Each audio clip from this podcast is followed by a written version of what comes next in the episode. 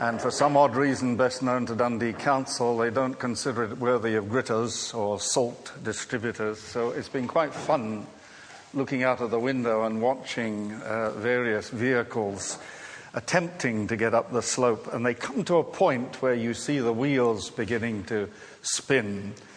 Uh, people try different techniques. Uh, some of them get a little further than others, but in the end of the day, they don't get up. And the obvious thing is that uh, they're out of control. They just can't make it. And you can see them scratching their heads, sitting there for a while, trying again, and coming to the same conclusion. There's a total sense of helplessness. You know, there are many things in life like that over which we find we just don't have any control. We don't have any choice in the matter. We can't really control what people say about us or think about us. We certainly can't control the economy, uh, nor can certain other people. And we can't control the weather. But I believe there is one thing that we can control. That's our integrity.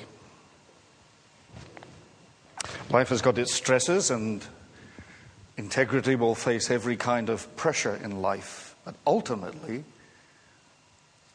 we're responsible for that heart of our being where there ought to be honesty and truth, integrity. You know, that word integrity comes, I believe, from the same word from which we get the word integer. Now, I'm not a mathematician, but I believe it means a whole number that you can't divide. Is that right?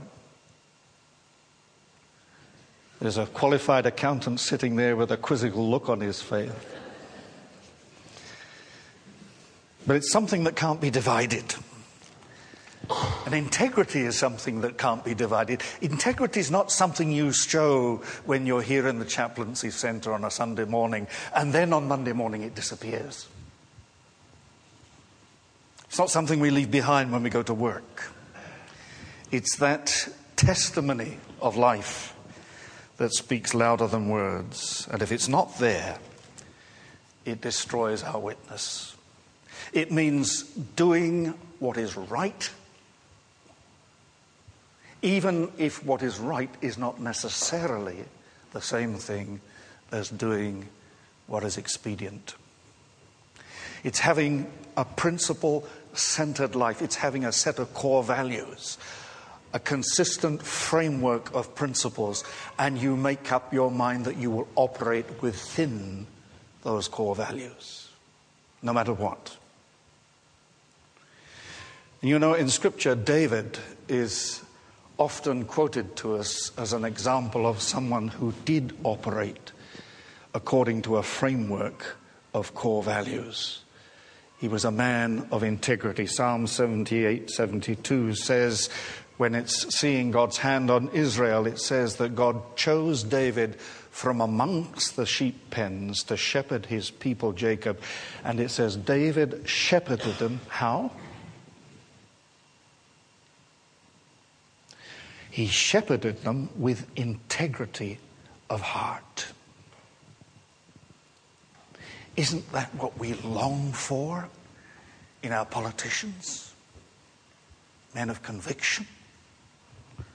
Who can shepherd us as a nation out of the integrity of their hearts. I think it's significant that when Samuel, who of course had chosen Saul, who was head and shoulders, went to choose Saul's successor, and he saw the sons of Jesse, and Eliab came before him, a man who was of good stature, that the Lord said to him, Don't consider his appearance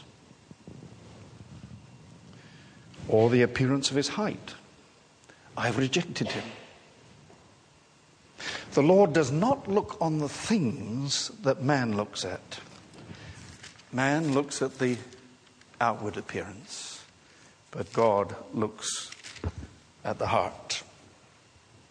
And that's what God saw in David a heart that was true and honest, and that it had integrity so that when David in Psalm 7 refers to all the attacks on his life by Saul, he can say, Judge me, O Lord, according to my integrity. Well, the bankers and the politicians show some shattering evidence that integrity is not a common virtue in our land. I don't know if you heard the news the other day about insurance claims. One in five is reckoned to be fraudulent. A little while back, I had, I was going to say the opportunity, I had the duty of acting as an executor for a will. And when I dealt with the lawyer, I was quite amazed at the way that he suspected everything that I did. And I thought to myself, does he not know that I operate on a different framework? That I'm answerable to the Lord? And obviously he didn't. The happy thing is that after a year of working with him, I think he began to trust me. Integrity means truth in the heart, honesty at the very center of our lives. And it was the very thing that David tripped up on, wasn't it, over Bathsheba?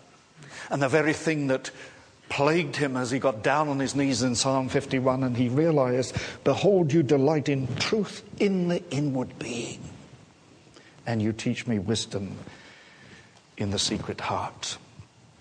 And of course, it's only in great David's greater son that we see that true integrity. But he was a man who had a heart for God. And I find that in the story in Engedi, we've got a wonderful example of how he operated according to that integrity.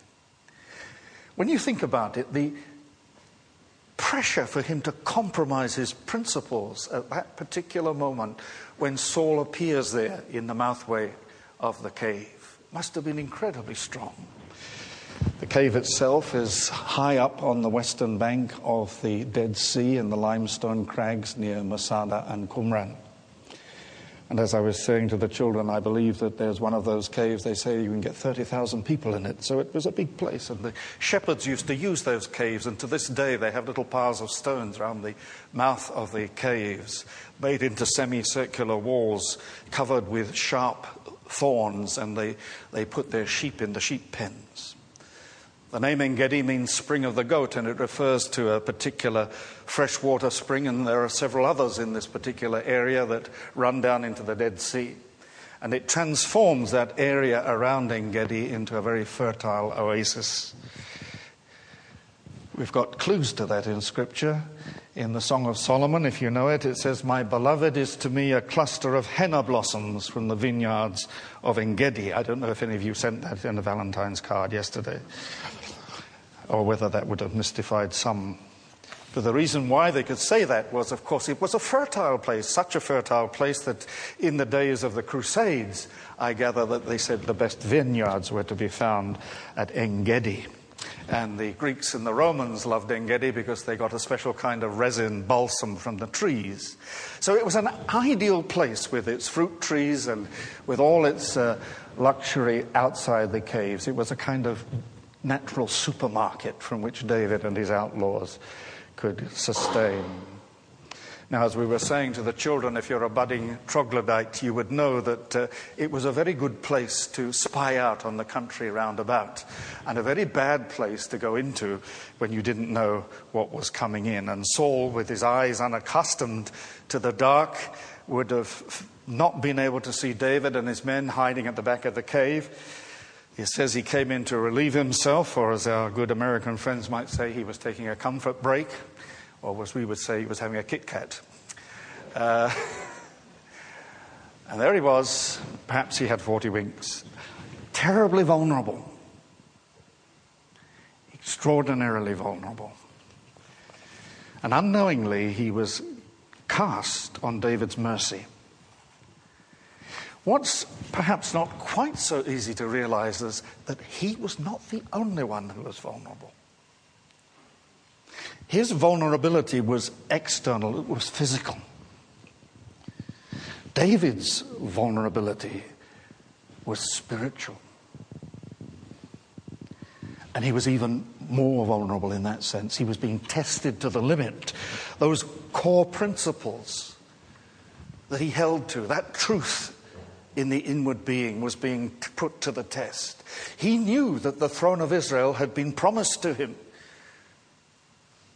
And he must have been sorely tempted to have taken matters into his own hands to grasp the crown rather than trust God to give him the crown.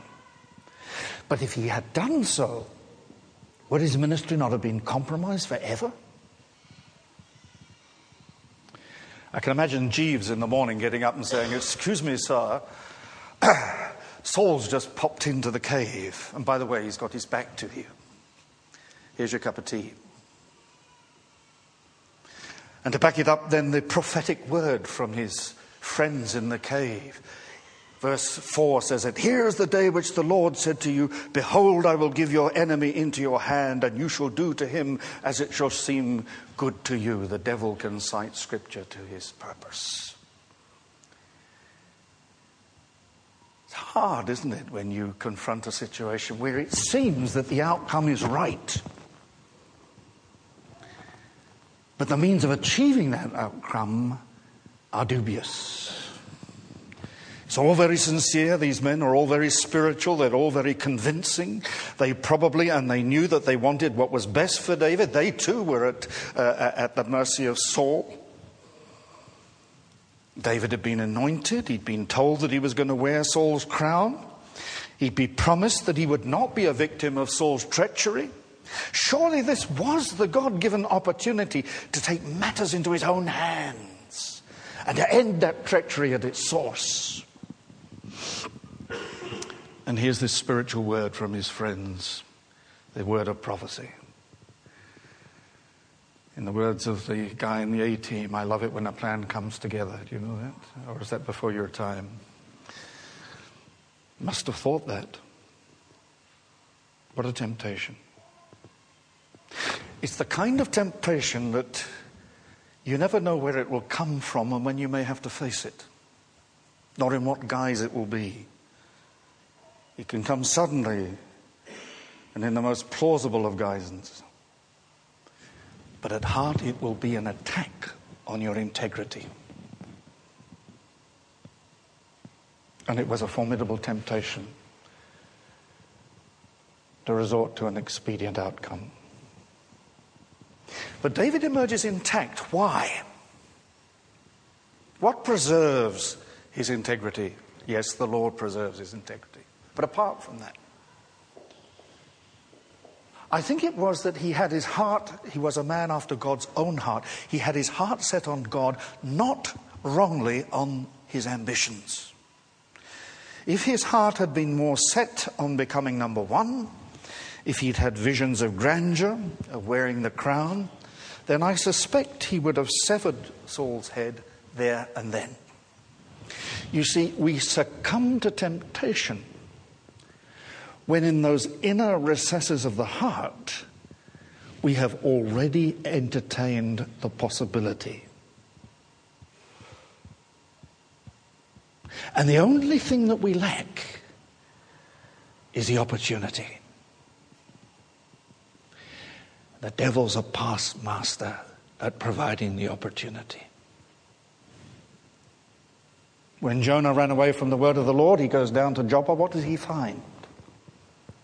There's a ship. Who provided the ship? I forget the commentator who said he went down to Joppa and found a ship, but he ended up paying the fare thereof. I don't think David allowed himself to think of grasping the crown, so that when the chance came, he was not predisposed to act that way that inner truth kept him true. And then in the second instance, he was a man who, with a heart for God, was sensitive to the way God worked. And he knew that God could be trusted. And I believe he drew back instinctively from what his friends were telling him to do. He knew instinctively that that throne was not something that he should grasp illegally. He didn't believe that the end justified the means. So he took the supposed word of the Lord from his friends and he laid it alongside his understanding of the Word of God, his promise, and his ways.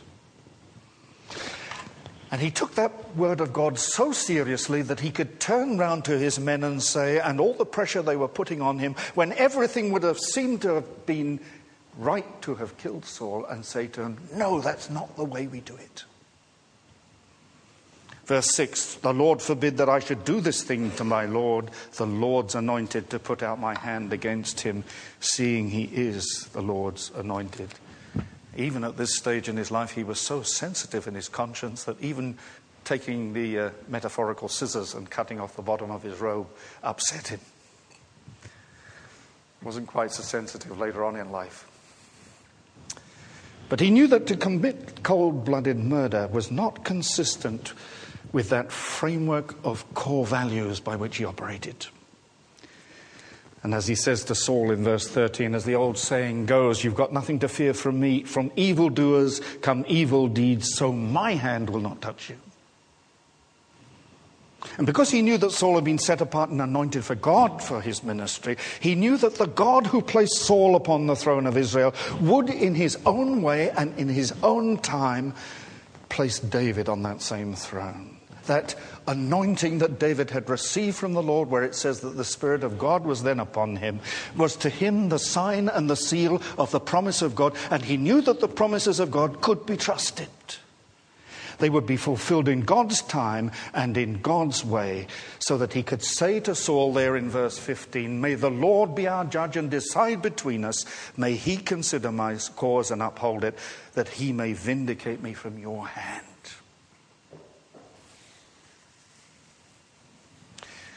Do you see the contrasting parallels here between David and Macbeth? I married Lady Macbeth. I mean, that was her maiden name, sorry. Both were promised a crown, were they not? Albeit in very different manners. What did Macbeth do? He took matters in his own hands with a little help from a certain lady, and he grasped the crown. And he lost the kingdom and his life and his wife. David was promised the crown, but he left matters in God's hand, and he gained both the kingdom and his life. God had given his word to David, and God was at work, and he did not need David to engineer or work out the solution for him. That, sadly, of course, was what Abraham and Sarah ended up doing, and we had Ishmael, which is why, as somebody said, we pay so much for our oil.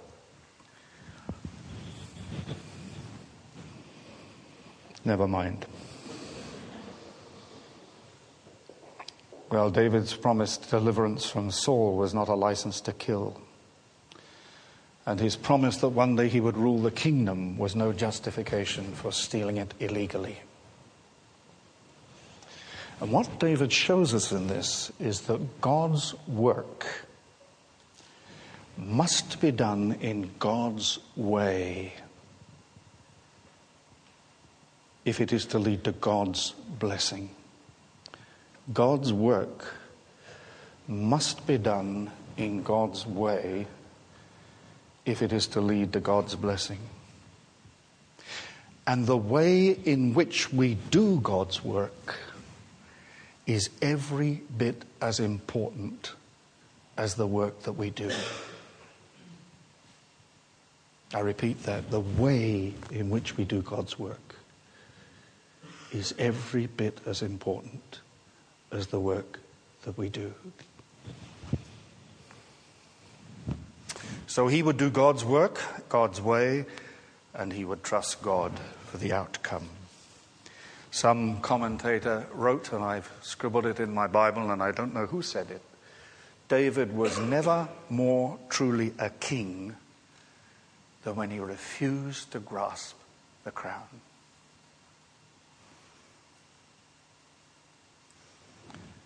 Now let's just look a little more briefly at Saul. What a contrast. The word is not integrity for Saul, but duplicity, a total lack of truth in the inward being. He told himself one thing and then he did another, and he thought no one would ever know. In fact, you might say this man placed so much judgment on the opinion and the value of other people about him that he placed more emphasis on that than an assessment and judgment of his own heart, his own core principles. And the outcome of that eventually was that he no longer had any respect for himself. Do you see how that works? Because he had no real core values to respect. And that integrity that should have been there was replaced by insecurity. There was a vacuum at the very center of his heart and his being, and into that vacuum rushed the terrible twins of jealousy and envy. Jealousy, that fear of losing someone or something that you have. Envy, that longing for someone or something that you don't have coveting what somebody else has, and the fear perhaps that you're not worth anything, and that other people are more popular and of more value than you are. What Jim Packer calls one of the most cancerous and soul destroying vices that there is. Or as Iago said to Othello, the green eyed monster which doth mock the meat it feeds on. And ever since Saul heard the women of Judah chanting, Saul has slain his thousands, but David his tens of thousands, that green eyed monster snuck into his life. And instead of examining that divided heart, instead of confessing his sin, instead of coming to the Lord, he looked at David and a corrosive acid of jealous envy poisoned his mind. David was no threat to his throne at that point. Saul had no reason to be jealous. He ought to have been thrilled that the God of Israel had raised up this man as his servant in order to destroy the Philistines.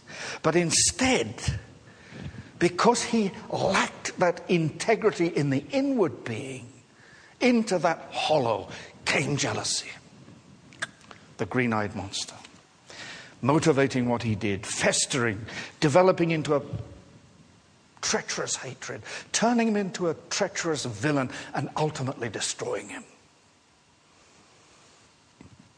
It seems to me that if I was to give a title, I asked David Robertson if he needed a title for today, and David said no, he didn't think he did. But I thought if there was a title, it would be Integrity and Duplicity because you've got this contrast between the two characters here so clear in this chapter 24. And one of the strangely moving things I find in chapter 24 is that this noble effect, this noble behavior on David's part, has an incredible effect on Saul. Look at it there in verse 16. David's waving his little piece of robe. And when David has finished his little speech, Saul says, Is that your voice, David, my son? And he wept aloud. Did not God accept that man's tears? Should not God have reached down and delivered and saved Saul at that point? What are we to make of the tears?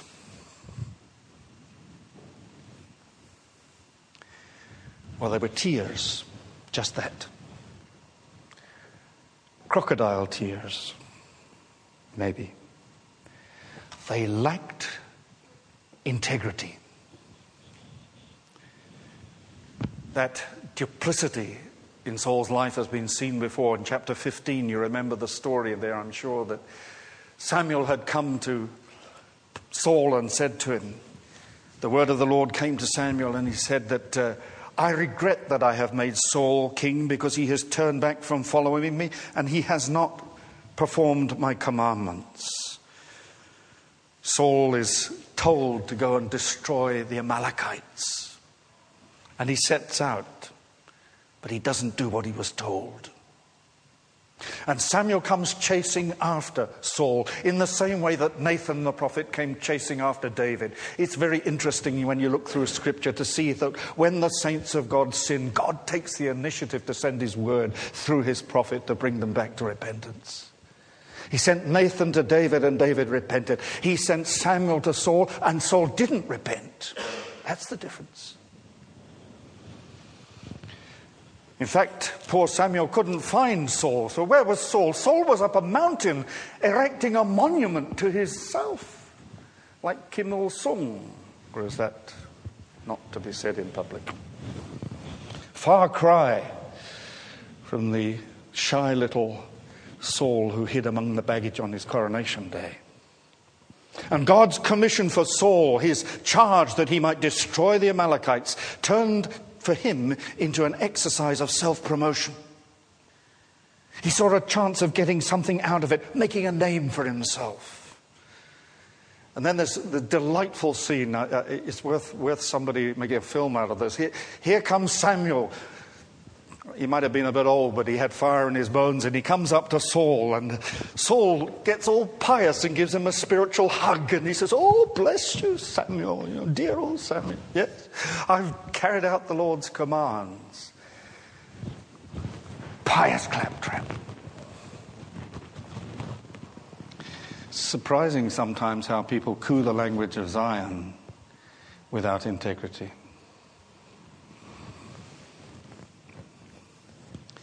Samuel says, If you carried out the Lord's command, what then is this bleating of sheep in my ears? What then is this lowing of cattle that I hear?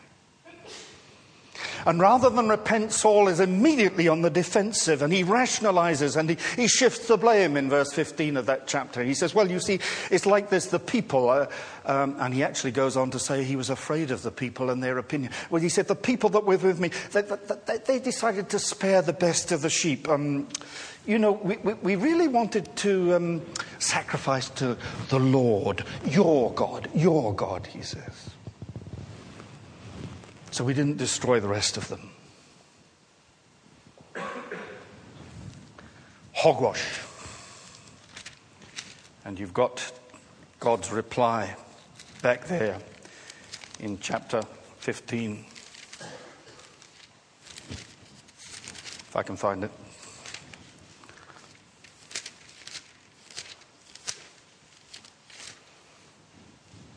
Verse 24. Or verse 17, even. Samuel says, You were once small in your eyes, you became, and didn't you become head of the tribes? The Lord anointed you king, and he sent you on a mission, destroy all these wicked people. Why did you not obey the Lord? Why did you pounce on the plunder and do evil in the eyes of the Lord? Let me tell you what God has told you, he says. I did obey the Lord, says Saul in verse 20. I went on a mission the Lord assigned me. I completely destroyed the Amalekites and brought back Agag, their king. The soldiers took sheep and the cattle from the plunder and the best of what was devoted to God in order to sacrifice to the Lord your God at Gilgal. But Samuel replied, Does the Lord delight in burnt offerings and sacrifice as much as in obedience to the voice of the Lord? To obey is better than sacrifice and to heed is far better than the fat of rams, for rebellion is like the sin of divination, and arrogance like the evil of idolatry. And because you have rejected the word of the Lord, he has rejected you as king. There's so much more there. Here was not a man who was a conviction politician. He did not treat the word of God seriously. So, what do we make of his tears? And why did God reject his tears? That great Bible commentary, Matthew Henry, commentator, says it this way Saul had been convinced, hence the tears, but not converted. Convinced, but not converted. Conviction without conversion. is a perversion. Conviction without repentance is self deception. It's not the weeping that God looks for, it's the action. Repentance, that determination that with God's help you will turn around 180 degrees and go in the other direction. You will stop doing something you know you should not be doing. You will do what you know you should be doing. You see, tears may wet your cheeks, but tears alone won't change your path. With the voice of the prophet, it's not tears that God wants, it is tears. Rend your hearts, not your garments. Rend your hearts, not your garments. A decision to obey and an act of the will is needed, with or without tears, or it ends up in tears. Paul in 2 Corinthians 7:10 says this, godly grief produces repentance that leads to salvation without regret. Godly grief produces repentance that leads to salvation without regret. Whereas worldly grief produces death. And it was worldly grief, worldly sorrow, that gave rise to Saul's tears, like the criminal who weeps because he's been found out that he has to pay the penalty for his crime. And fired by jealousy and envy, Saul feared his reputation and his poll his uh, opinion poll rating. He feared that more than he feared God, and he knew it. And on that other occasion, when in a very similar kind of incident, David takes the spear with Abishai and the water jar, and he spares Saul's life once again. Paul stands up, the Saul stands up and says, I have played the fool and erred exceedingly. But that was not repentance. It was words, not deeds. He was convicted, but not converted. And he went on playing the fool and erring exceedingly. There's an incredibly ironic scene at the beginning of 2 Samuel. Do you remember it? Saul has been in battle. He's leaning wounded on his spear, dying slowly. And he asked for help for someone to finish him off. And the ironic thing is that the one who finishes him off is the one that he ought to have finished off before. Because he cries out to the man and he says, Who are you? Back come the words, I am an Amalekite.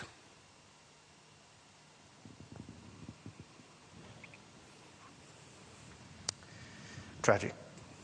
Well, the Bible is very honest, and of course, David wasn't exactly washed in lux, was he? His sin against Bathsheba and his murder of Uriah and the way he tried to cover it all up was heinous. And yet, he doesn't suffer the same fate as Saul. Because when he was confronted by the servant that the Lord sent to him, Nathan, did he excuse himself? Did he blame anybody else? Did he say, You don't know what it's like to be king? You've got to take some slack. You've got to have a little time off. No, he showed that godly grief and that repentance that led to salvation without regret. And his immediate reaction to the word through the prophet Nathan, once it had sunk into his heart, was, I have sinned against the Lord. I have sinned. Which is why in that Psalm 51 that we're going to sing in a moment, he cries out to God, My sin is ever before me. I know my transgression. Against you and against you only have I sinned. Behold, you delight in truth in the inward being. You demand integrity. and I've screwed up. And he is not just saying, Lord, I'm a bit of a sinner, you know. He says, Lord, deliver me from blood guiltiness. God, I'm a murderer. That's what I am. Someone was saying the other day that in cases of addiction, you get no deliverance until you come to that place of admitting that you're an addict. David does that. He says, God, I'm a murderer. That's what I am. I can't cover up. I have no right to this throne of Israel. And the outcome for these two men could not have been more different. Saul's tears counted for nothing because his heart was only full of excuses to rationalize away his disobedience. So the word of the Lord for Saul is judgment. David's heart is broken. And the Lord's word for him is forgiveness. The Lord has taken away your sin. To come back to what we said earlier, there are some things in life that you can't control. There are some things over which we have no choice, and life is not predictable. One thing that is certain for every single one of us here today is that we have all sinned and come short of the glory of God, from the oldest to the youngest. All of us stand convicted. And all of us have a choice as to what we do about it. Will we, like Saul, walk out of this chaplaincy center this morning convicted but not converted? Will we shed tears even but do little more than take out a hanky. Worldly grief, the grief that ends the way it started, in tears, and produces death and regret. Or will we, like David, be convicted but converted?